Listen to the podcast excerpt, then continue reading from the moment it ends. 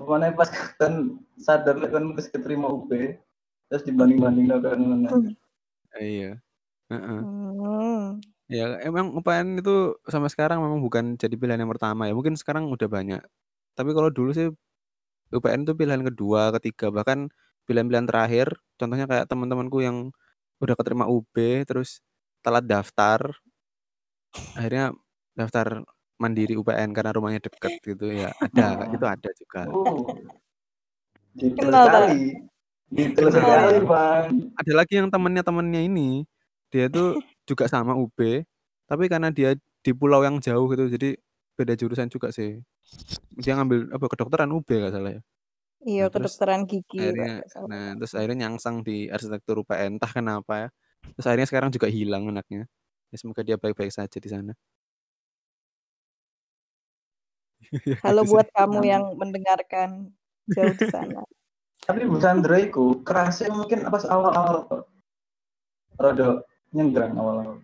Terus ya, lekon wis dengerin apa niku sarane dhewe dan mengikuti. Kan bakal ngikutin arusnya lho. Dan arusnya pasti bener, soalnya dia kan mengerti ya. Ya udah tahu polanya lah. Heeh, udah tahu. Iku sing mungkin orang-orang salah persepsi. Iya, bener sih. Dan setelah itu sih aku juga beberapa kali kayak mungkin mahasiswa lain tuh kesannya kayak aku dihujat atau aku di roasting gitu kesannya kan gitu sih.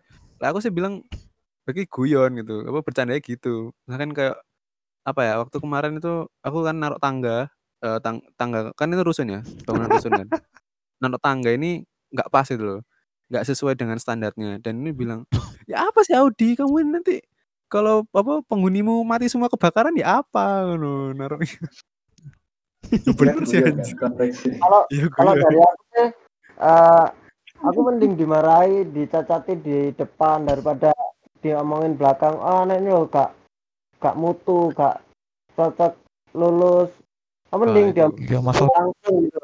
Jadi masuk sekali terus motivasi. Kalau aku itu juga PR sih. Soalnya juga ada dosen yang gitu kayak katanya fine aja di depan atau apa gitu kayak ya ramah gitu kan. Tapi setelah nilai keluar kok gini gitu. Waktu tanyain, "Oh ya kamu dulu belum ngumpulin tugas ini atau kamu apalah kurangnya apa gitu atau enggak kita enggak tahu, enggak ngerasa punya salah, ternyata salah di mata dosen itu dan nilai kurang." Itu ada juga kayak gitu. Mungkin teman saya ada yang relate. Iya. Itu pensiun. Tapi benar sih, benar mending dicacati di awal sih, karena kalau dicacati di akhir itu lebih sakit, guys. Mas mana bos terbu? Ini apa? Bukan. Ya ngono iku lah. Ya itu banyak ya macam-macam dosen. Tapi ya itu ada yang tipenya kayak ramah di depan tapi ternyata nilainya agak susah, ada yang rada serem nilainya fine aja, ada yang ya ramah juga nilainya bagus ya, macam-macam sih tipe-tipe dosennya. Itu mungkin pentingnya sharing lah sama kating-kating itu yang udah pernah ngerasain ya, yang pernah ngelewatin itu. Nah ini baru ini saya mengendorse rasan-rasan ya, tapi rasan-rasannya penting. Tapi emang beneran loh penting banget sih sharing rasan-rasan. Enggak ngono di sharing di mosing kutuk mosing anjir penting itu. Tapi ya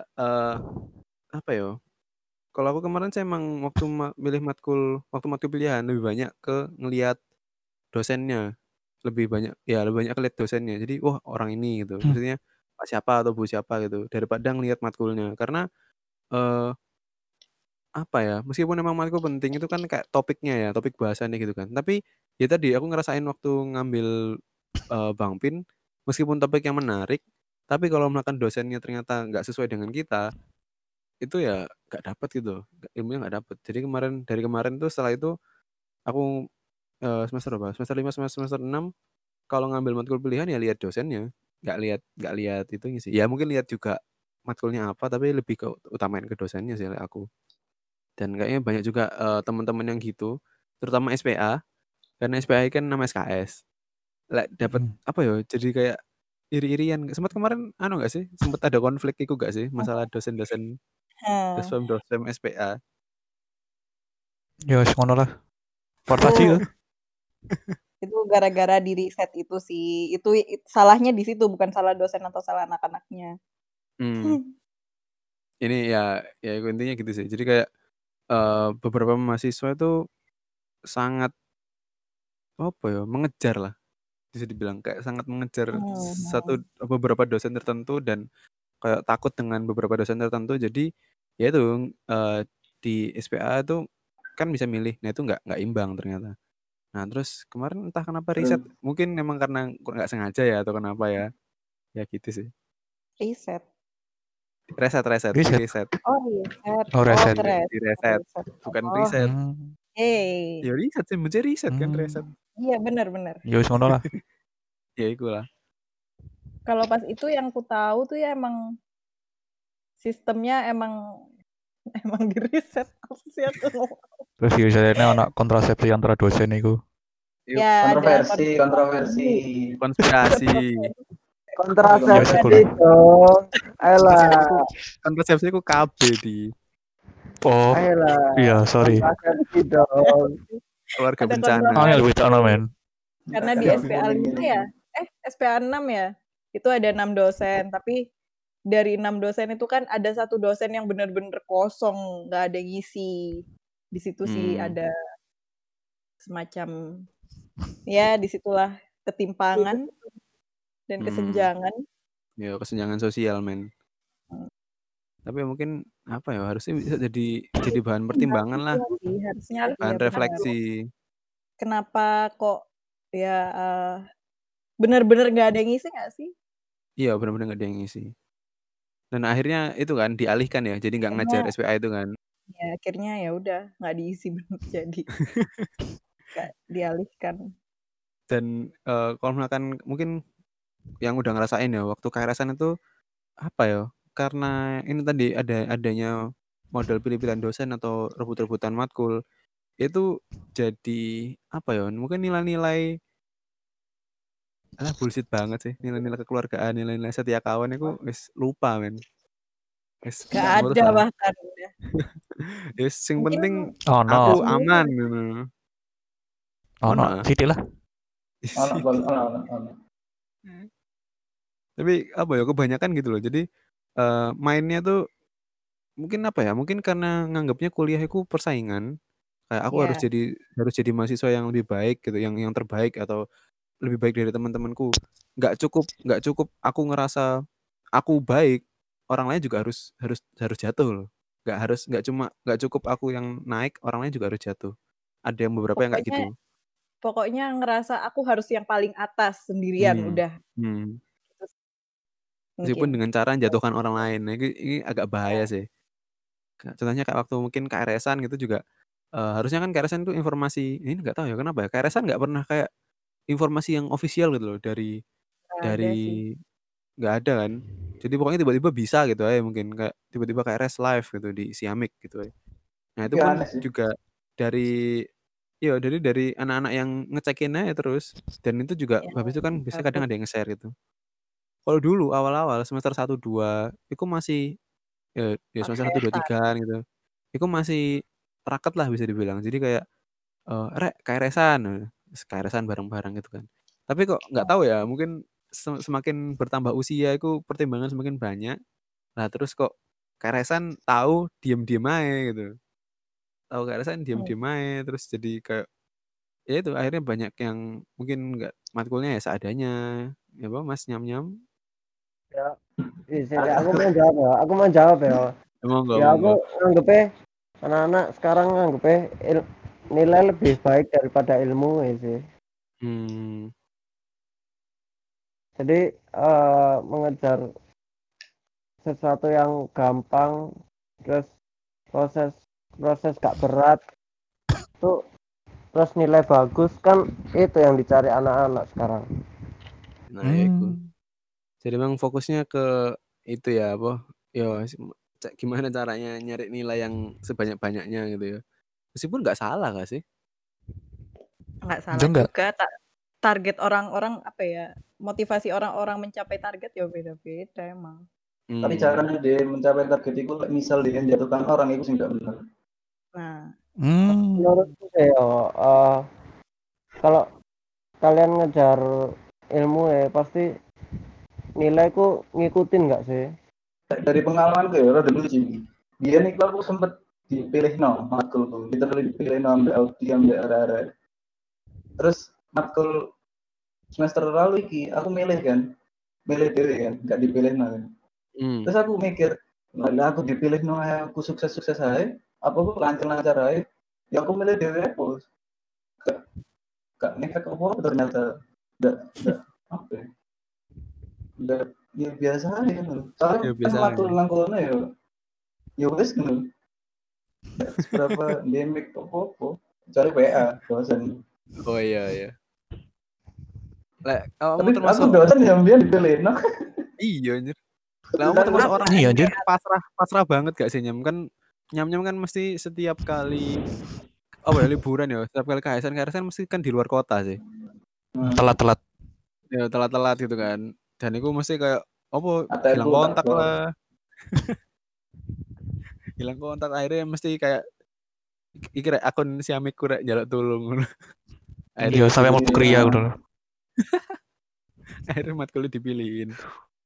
Tapi aman-aman aja ya Nyam. Sing matkul sing tak pilih kemarin itu notabene orang-orang itu rada skeptis untuk milih transportasi jarene banyak kriya. Garapane akeh. Pasti tiap nganu kan bawa bikin prakarya. Terus yang iki apa jenenge? Sisine apa njogo PWK. Carane dosane slip presiden sleeper menutur apa rada lah kok ono. Ada ono. Ternyata nobar juga ngono lho. Dibantu dengan pandemi, kriya iku gak aneh-aneh. Dibantu dengan pandemi juga. Untungnya ada pandemi ya. Iya, sing transportasi pun gambar-gambarmu itu ya wis gambar SPA.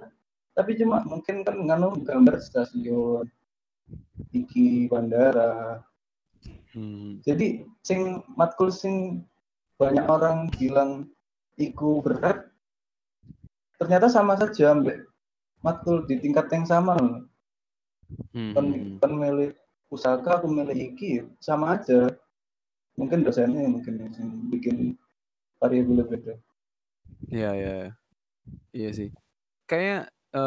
Semakin semester atas itu semakin balik lagi ke nggak sih, ke faktor internalnya kita sendiri nggak sih, kita sebagai mahasiswa itu menyikapi keadaan, menyikapi dosen gitu, karena banyak kondisi yang kayak faktor-faktor eksternal itu dosen nggak enak atau matkulnya apa, kok ya biasa-biasa aja gitu loh, fine-fine saja. Mungkin untuk pendengar di luar sana sing biasanya ku ambil mata kuliah telat, terus kan mungkin dapat uang iku bayarnya telat, terus kan bayar apa kan ngatur KRS itu telat. Kan itu harus jadi apa pribadi sing mudah beradaptasi. Kan gak iso kayak aku gak mungkin dosen iki ya kuliah macur men. Kan kudu mau gak mau kan kudu adaptasi melalui alur dosen iki elek apa seru apa enggak iku ya wis ikutin sih. Dan kan kudu intinya kalau mang SPL kan kudu mari kan kudu lengkap wes kuliahmu lancar insyaallah. Ya benar setuju kan guys, harus idealis disimpan saja untuk bisa beradaptasi. Tapi prosesku adaptasiku ya idealisme dia Nyam. Tapi misal kan bayar UKT cepat ya kantor mungkin sing oleh info KRS dibuka itu ada sing baru kata di sini apa? Masa ngono anjir? Gak ngerti kan? Iya paling. Anjir, pay to win. Biasanya langsung ada tagihan UKT, aku langsung bayar, aku ya gak ngerti, ya ngikuti anak-anak tahu. Kan gelem bahas iku gak ya apa-apa. Siapa sing ngerti? Apa? Yo KRS pengumuman gitu, kan dibuka. Yo ya begitu kan nama cek ya. Enggak. Seharusnya misal aku bayar UKT, aku anak apa ya? hak untuk tahu. Oh, ngono iku ta. Enggak ono kok.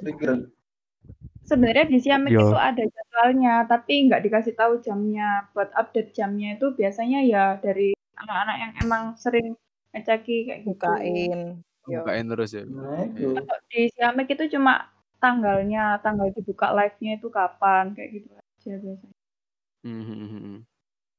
Aku sih cek bedino. Tapi mesti kecisian. Kompetitif ya raimu ya dia. Iya. Lu rek atau tai sih, aku lak malesan. Dia lah yang semester kemarin aku juga gitu. Lapong isi kisian niku. Ndelno arek-arek iki. Yo KRS-an. Oh yo KRS-an. Kemarin-kemarin lho. Iku dek isi disi ayo. Oh berarti ngisi sik baru ngandani arek-arek ngono.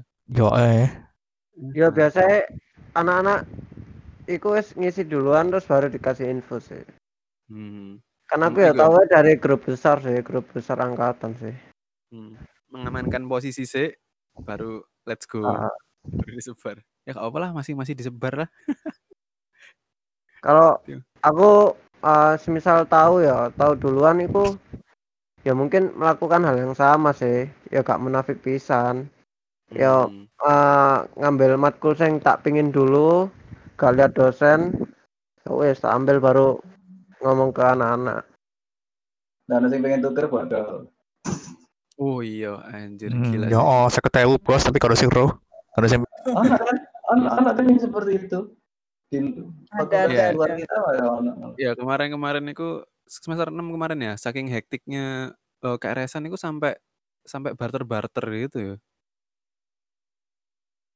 Barter. Oh, lah, barter matkul ono sing koyo apalah ya chaos lah kayak bener-bener apa ya? Ya lelang. Gak boleh menurutku. Kayak sah-sah kan mereka berdua sadar untuk bertukar. Ya. Sehingga dewe yo barter sih. Terus di wah, itu sih. Terus yang detail wah enak ya. Loh, tapi kalau di offline itu banyak loh yang kayak gitu. Jadi emang diperjualbelikan joki KRS. Jadi kayak emang ada. Iya, penghasilannya lumayan loh. Minat hubungi. Iya lumayan loh itu. Biasanya kalau anak-anak yang tuatak sih, lek gak pinter banget, lek gak gitu tuatak biasanya. Udah di bisnis ini. Kok ya apa ya kesannya ya? Mesti, tapi mungkin lah itu masih oke lah ya, masih. Ya boh, bisa disebut fair gak? Mesti rada aneh sih. Cuma sing kalau udah main kotor, misalkan kayak ngehack akun atau atau apalah mainnya yang cepet-cepet banget sampai apa ya gitu. Oh, nah, itu masalah mental lagi penting sih bosku lek mahasiswa kayak jangan sampai kita ku mentalnya jadi rusak gara-gara kuliah gitu. Kayak oke lah ilmu dapat, tapi akhlak nol, leadership nol, skill gak ada. Jadi kayak menurutku kalau kuliah itu yang dibangun, bener coy. Kuliah itu yang dibangun emang lebih ke pola pikir, terus gimana kita bisa menjalin relasi. Soalnya kan kita pada akhirnya juga nanti outputnya kemana sih ya, terjun ke dunia masyarakat gitu loh. Soalnya kalau dari bidang keilmuan ya kita nggak bisa kayak ngejudge kalau anak kuliah pasti dia itu unggul secara keilmuan. Itu oke, emang kita terfasilitasi, tapi cara dapat ilmu itu banyak gitu loh, nggak harus dari kuliah aja. Jadi benar. Lebih ke gimana cara kita membangun manner, terus cara berpikir supaya nanti bisa lebih beradaptasi sih. Jadi kalau misalkan aku pernah baca di lupa aku bukunya apa, itu kayak emang kuliah itu nggak menjamin kita bakal sukses, tapi dengan kita kuliah itu kita punya ilmu yang kita itu bisa ada bekal buat kita beradaptasi di masyarakat gitu loh, lebih baik lagi. Ya. Buku Narnia tadi. Buku cerita. Labusin Narnia. Tapi ya klise ya cuy, balik mana soft skill intinya ya. Ya enggak sih? Iya. Selain hard skill ya soft skill juga. Cara apa ya, mungkin manner juga. Yo pola pikir sih aku.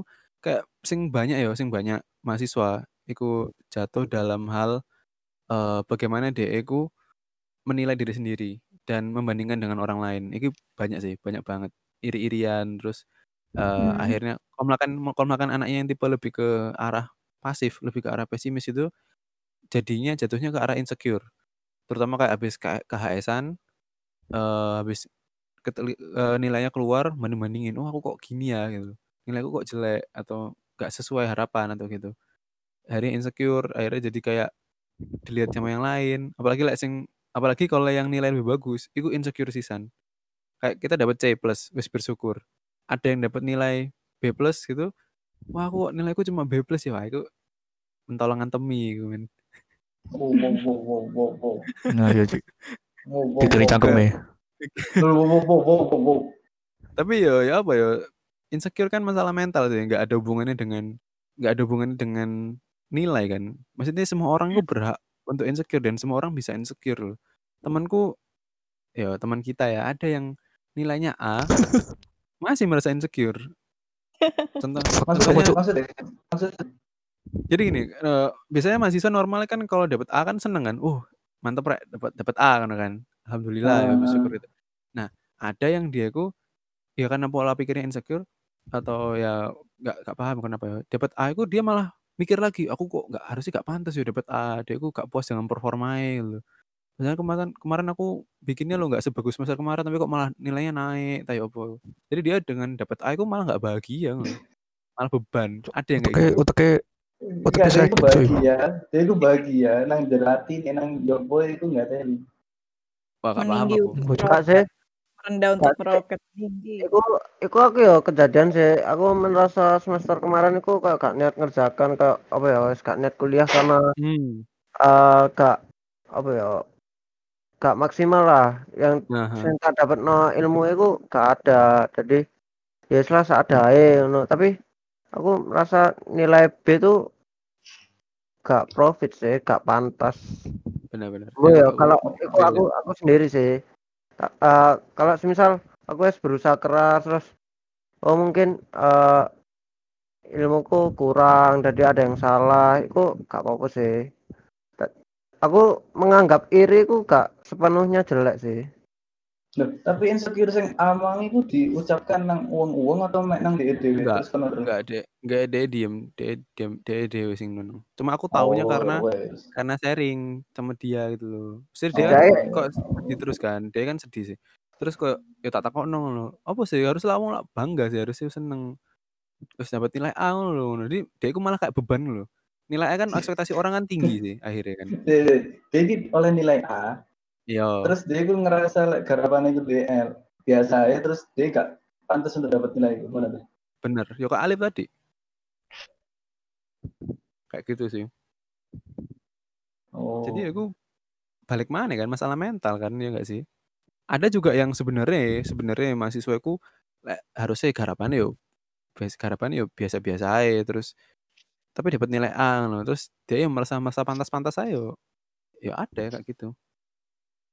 Maksudnya nilainya lebih tinggi dari harapannya, banyak sih kayak gitu. Atau sengaja nyari dosen yang sing nilainya enak gitu, meskipun harapannya nggak seru bagus, yang penting dapat nilai A, ya ada kayak gitu kan. Itu subjektif sekali. Ya aku ya, mungkin. Tapi anak kan. Ada macam-macam. Ya salah satu ya aku lah. Aku jujur kemarin ya ngerasa hal yang sama sih sama Alip. Kayak aku selama pandemi itu benar-benar sebenarnya nggak ada hubungan sama pandemi sih. Cuma emang aku di perancangan 6 iki komersial ya. Aku ngerasa enggak dapat feel sama sekali desain ini dan konsepku ajur dari aku ya. Konsep gak jelas. Bentuk seadanya. Yes, bener-bener main Pinterest lah, sumpah. Main Pinterest. Tapi main pandemi ono hubungannya sih. Ini kan enggak ketemu dosen nih guys. Kontemplasi ya, bersama. Mungkin bagi beberapa orang iya sih nyem. Iya sih, ada beberapa orang gitu sih. Tapi lah aku dari awal semester terus enggak feel dengan iya, enggak feel aku ya. Terus enggak. Oh, ini berarti masalah antara nang dosen. Enggak sih. apa ya, mungkin dengan tema sih, aku dengan isunya mungkin lah. Aku karena berkelompok menurut. Enggak lah, aku lebih ke arah isu. Aku kelompokannya fine aja, sayembara dengan teman-teman ya bisa ya. Cuma aku nggak ngerasa relate dengan masalahnya lah. Kayak kan masalah kan komersil, aku mau nggawe hal sing nggawe bangunan sing ya menghasilkan kan, sing mewah, sing menghasilkan. Aku nggak feel itu, nggak feel dengan itu. Ya aku salah, harusnya kan arsitek, desainer kan apapun masalahnya, apapun tujuannya harus tetap bisa kan, nggak penting no perasaannya dewe kan. Cuman aku gagalnya aku kemarin, jadi ya aku bener-bener seadanya, nggak ada hal yang spesial apapun, garapan juga rapi dan lain-lain. Tapi oleh B+, nah aku ngerasa nggak enak anjir kok, alah kok garapannya ini B+. Ini. Tapi terus di sisi lain ada yang garapannya lebih, tak lihat sih kok, ya sama aja tuh mungkin sepantaran nilai oleh A yo. Oh ya wis lah, ya wis lah, tak coba lah B+ sih gila. Bersyukur aja. Tapi ya mungkin niku sih balik lagi ke mental tadi loh, jangan sampai kayak kita tuh cenderungnya jatuh ke penyakit hati loh, kayak jadi rendah diri, jadi terus kuning. Kayak iku ya penyakit hati sih iku sih. Kak hepatitis lah anjing. Gak ngono di. Mesti hati sih. Jiwa-jiwa apa ya? Ya iku lah. Mental. Ya, jangan sampai kita tembusnya jadi mahasiswa itu malah jadi penyakit hati kok. Nanti rendah diri, jadi minder, atau kebalikannya malah jadi tinggi diri apa sebetulnya. Jadi sombong, jadi arogan kayak oh nilaiku lah api. Iya enggak sih sebutannya apa sih sebutannya? Itu tinggi diri, tinggi hati, tinggi. Ya sombong ya, arogan lah gitu. Kikir. Kayak memandang rendah orang yang nilainya lebih jelek. Atau mandang rendah cutting yang ngulang mungkin. Ada gak sih kayak gitu? Banyak sih kayaknya. Terus mungkin jadi itu tadi mungkin yang agak paling bahaya menurutku hasad sih. Apa ya? Orang-orang taunya sirik sih orang-orang taunya. Aslinya yang bener hasad. Hasad itu perasaan dimana kita itu gak suka kalau lihat orang lain itu bahagia. Dan seneng kalau lihat orang lain itu jatuh. Wow. Jadi misalkan kok poncok apa ya, misalkan aku nilai A, aku nggak seneng liat sainganku itu dapat nilai A juga. Harusnya sebagai teman kan ini ya seneng kan harusnya. Benar. Wow. Ini aku elek banget itu pesan. Atau kayak kemarin bahkan aku sendiri sempat ngerasain ya, itu bahaya sih. Kayak ketika ada anak yang dia dapat nilai A terus, pasti iri kan. Kini kan iri kan pasti. Nilai belum masih A terus rek apik ngono. Nah, ketika semester kemarin dia jatuh, dia mungkin sempat SPA-nya telat atau nggak seperti biasanya lah performanya, dan itu di bawah kita, mata kuliah yang lain dia nggak sebagus iku, dia jatuh, intinya jatuh lah, dia nggak sebagus yang kemarin. Seneng, aku ngerasa seneng, kapok rasa non. Iku sempat, nah aku udah tobat aja nih, sempat ngerasain gitu loh, bahaya gak sih ngono? Mesti bahaya banget. Apa ya seneng lihat orang jatuh, aku penyakit mental men. Dan itu bayangkan lah misalkan pola pikir kayak gitu ku dibawa sampai ke perusahaan, sampai kita kerja. Gak profesional jadi ini kan. Itu makanya kok ada kayak konflik atau apa ya mungkin drama-drama di dunia kerja ya gara-gara itu sih mungkin kayak menjilat ya, jadi menjilat bose atau kayak ngejatuhno pekerja lain, ngejatuhno teman kantor biar kita sing naik gajinya atau apa kita dapat jabatan kan ya bahaya lah kayak gitulah. Sama kayak ke kuliah. Iku makanya nilai kata Jeje tadi membentuk pola pikir, membentuk mental ya. Bener banget sih. Lah aku sih dek kuliah mending ngutamakno mental lah. Kita ya apa caranya jadi pribadi sing bagus lah sing apa ya kualitas etos kerja sing bagus iku sing dilatih. Lek masalah skill iku selalu bisa belajar sih. Tapi lek melakukan pola pikir kita rusak, ya iku mungkin agak susah ya. Susah. Dan menurutku kita nggak bakal bisa upgrading diri selama orang sekitar kita atau orang yang kita jadiin ibaratnya itu kayak katamu saingan itu ya bersaing itu bagus tapi dalam hal kebaikan gitu loh. Kalau dia jatuh terus kita merasa senang itu bukan berarti kamu jadi lebih unggul gitu loh. Harusnya kalau ketika kamu lihat orang lain atau yang kamu lihat jadi sainganmu itu dia naik berarti kan harusnya itu juga bisa jadi muhasabah biar kita tuh ngerasa oh kalau dia bisa kayak gitu berarti aku juga harusnya bisa sama atau mungkin lebih. Jadi kalau menurutku harusnya kalau apalagi kalau itu orang terdekat kita ya, kayak teman-teman kita atau gimana gitu. Kalau misalkan mereka dapat sesuatu yang bagus, menurutku itu harusnya jadi ajang kita juga gitu loh, buat bisa sharing, tanya gimana sih dia bisa kayak gitu. Benar banget sih. Ya itu harusnya bisa saling membangun lah, saling membantu lah. Nah, aku sendiri sih ngerasakno teman-teman yang apa ya, yang sering ketemu ya, mungkin kesannya saiki ya yes, Adi, Alip, Nyimnyim lah, sing lain-lain gitu. Ya tak anggap saingan, saya tak bilang ke aku pengen bersaing lah.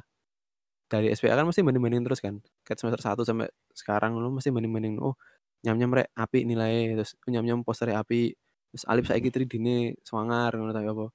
Adi ngono sisa nilai apik. Iku jadi kayak apa ya? Ya kadang aku ngerasa down kayak wah teman-temanku berkembang rek. Tapi ya iku jadi kayak pemicu sih harusnya. Bisa lebih bagus dan ya iku enak-enak punya teman-teman yang apa ya, bersaingnya sehat yo, kok katanya Jeje tadi yo. Ada yang lebih jago iso dimintai tolong lo, minta diajarin lo, ya apa sih caranya ngene. Dan orang-orang kan anu enggak sih punya skill masing-masing enggak sih? Ada yang dieku mungkin masalah teori dia lebih unggul, ono sing dieku lebih unggul nang masalah desain dan lain-lain. Iku saling bantu sih harusnya. Gak sampai gak usah menjatuh-jatuhkan iku. Nah, aku ngeri, Gus. Masalahnya apa yang kita tabur itu suatu saat bakal kita tuai gitu loh. Kalau kita ngerasa seneng jatuhin orang itu gak menutup kemungkinan kita juga bakal digituin sama orang. Tapi kalau kita ngerasa dengan lingkungan yang positif, kita selalu bisa ngambil sisi baiknya, seenggaknya itu kita gak bakal terbebani gitu loh dalam hidup. Iya bener. Cara sing apik lah gitu paling gak. Sebenarnya itu sih mungkin. Itu ya inilah. Kalau misalkan terutama buat kalian yang dengerin mungkin yang baru semester awal atau mungkin baru mau masuk arsitektur, ini beberapa hal yang perlu diperhatiin sih waktu kuliah sih. Meskipun nggak harus arsitektur ya, kuliah apapun atau dimanapun masalah pola pikir gini itu penting sih. Nah, itu sih. Jadi mungkin ikulah ya bahasan kali ini yo. Ada lagi mungkin kata-kata penutup? Aku ada. Pesan buat mahasiswa arsitektur ya. Jangan suka merendahkan kuliah orang lain sih. Kak, kuliah ini loh, cuman pokoknya kuliah itu punya bobotnya masing-masing lah, jangan merendahkan orang lain, jangan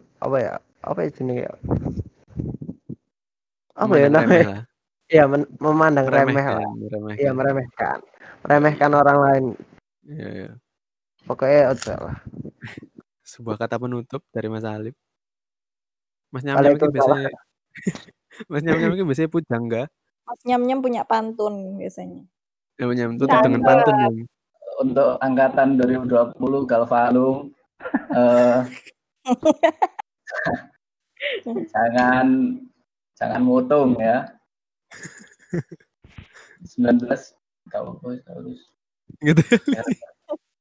Ini digunakan pantun nih. Oh, pantun sih ya. Ya, pantun. Ikan hiu makan yuyu. Cakep. Mantap betul.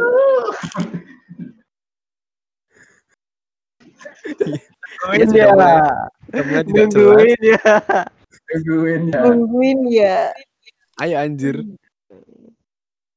Pantun. Joko Sembung numpak perahu. Gak nyambung, Bro. Wes mari. Perahu kok Bro sih? Kan gak nyambung. Iya, bodo amat lah. Ya sudah. Ya, mungkin itu yang bisa dibahas di episode kali ini. Adi belum? Alah. Ya Bodi. Ayo curahkan ke diri. Enggak usah, males. Curahkan tahu berontak. Waduh, kita tutup botol. Enggak usah, males. Lanjutkan, Dek. Ya, sudah. Ya, saya tutup ya episode kali ini karena sudah tidak jelas. Semoga bermanfaat. Stay calm, jangan lupa minum air putih. Ya, gitu. Ya, terima kasih sudah mendengarkan dan selamat malam. pagi malam gue dulu. Kelas apa sih? Kan malam anjing. Malam. Kan, kita ini kalau rekaman malam. IPM. Style. Jalan matanya. Mas Krek sudah bisa diakhiri Mas Krek.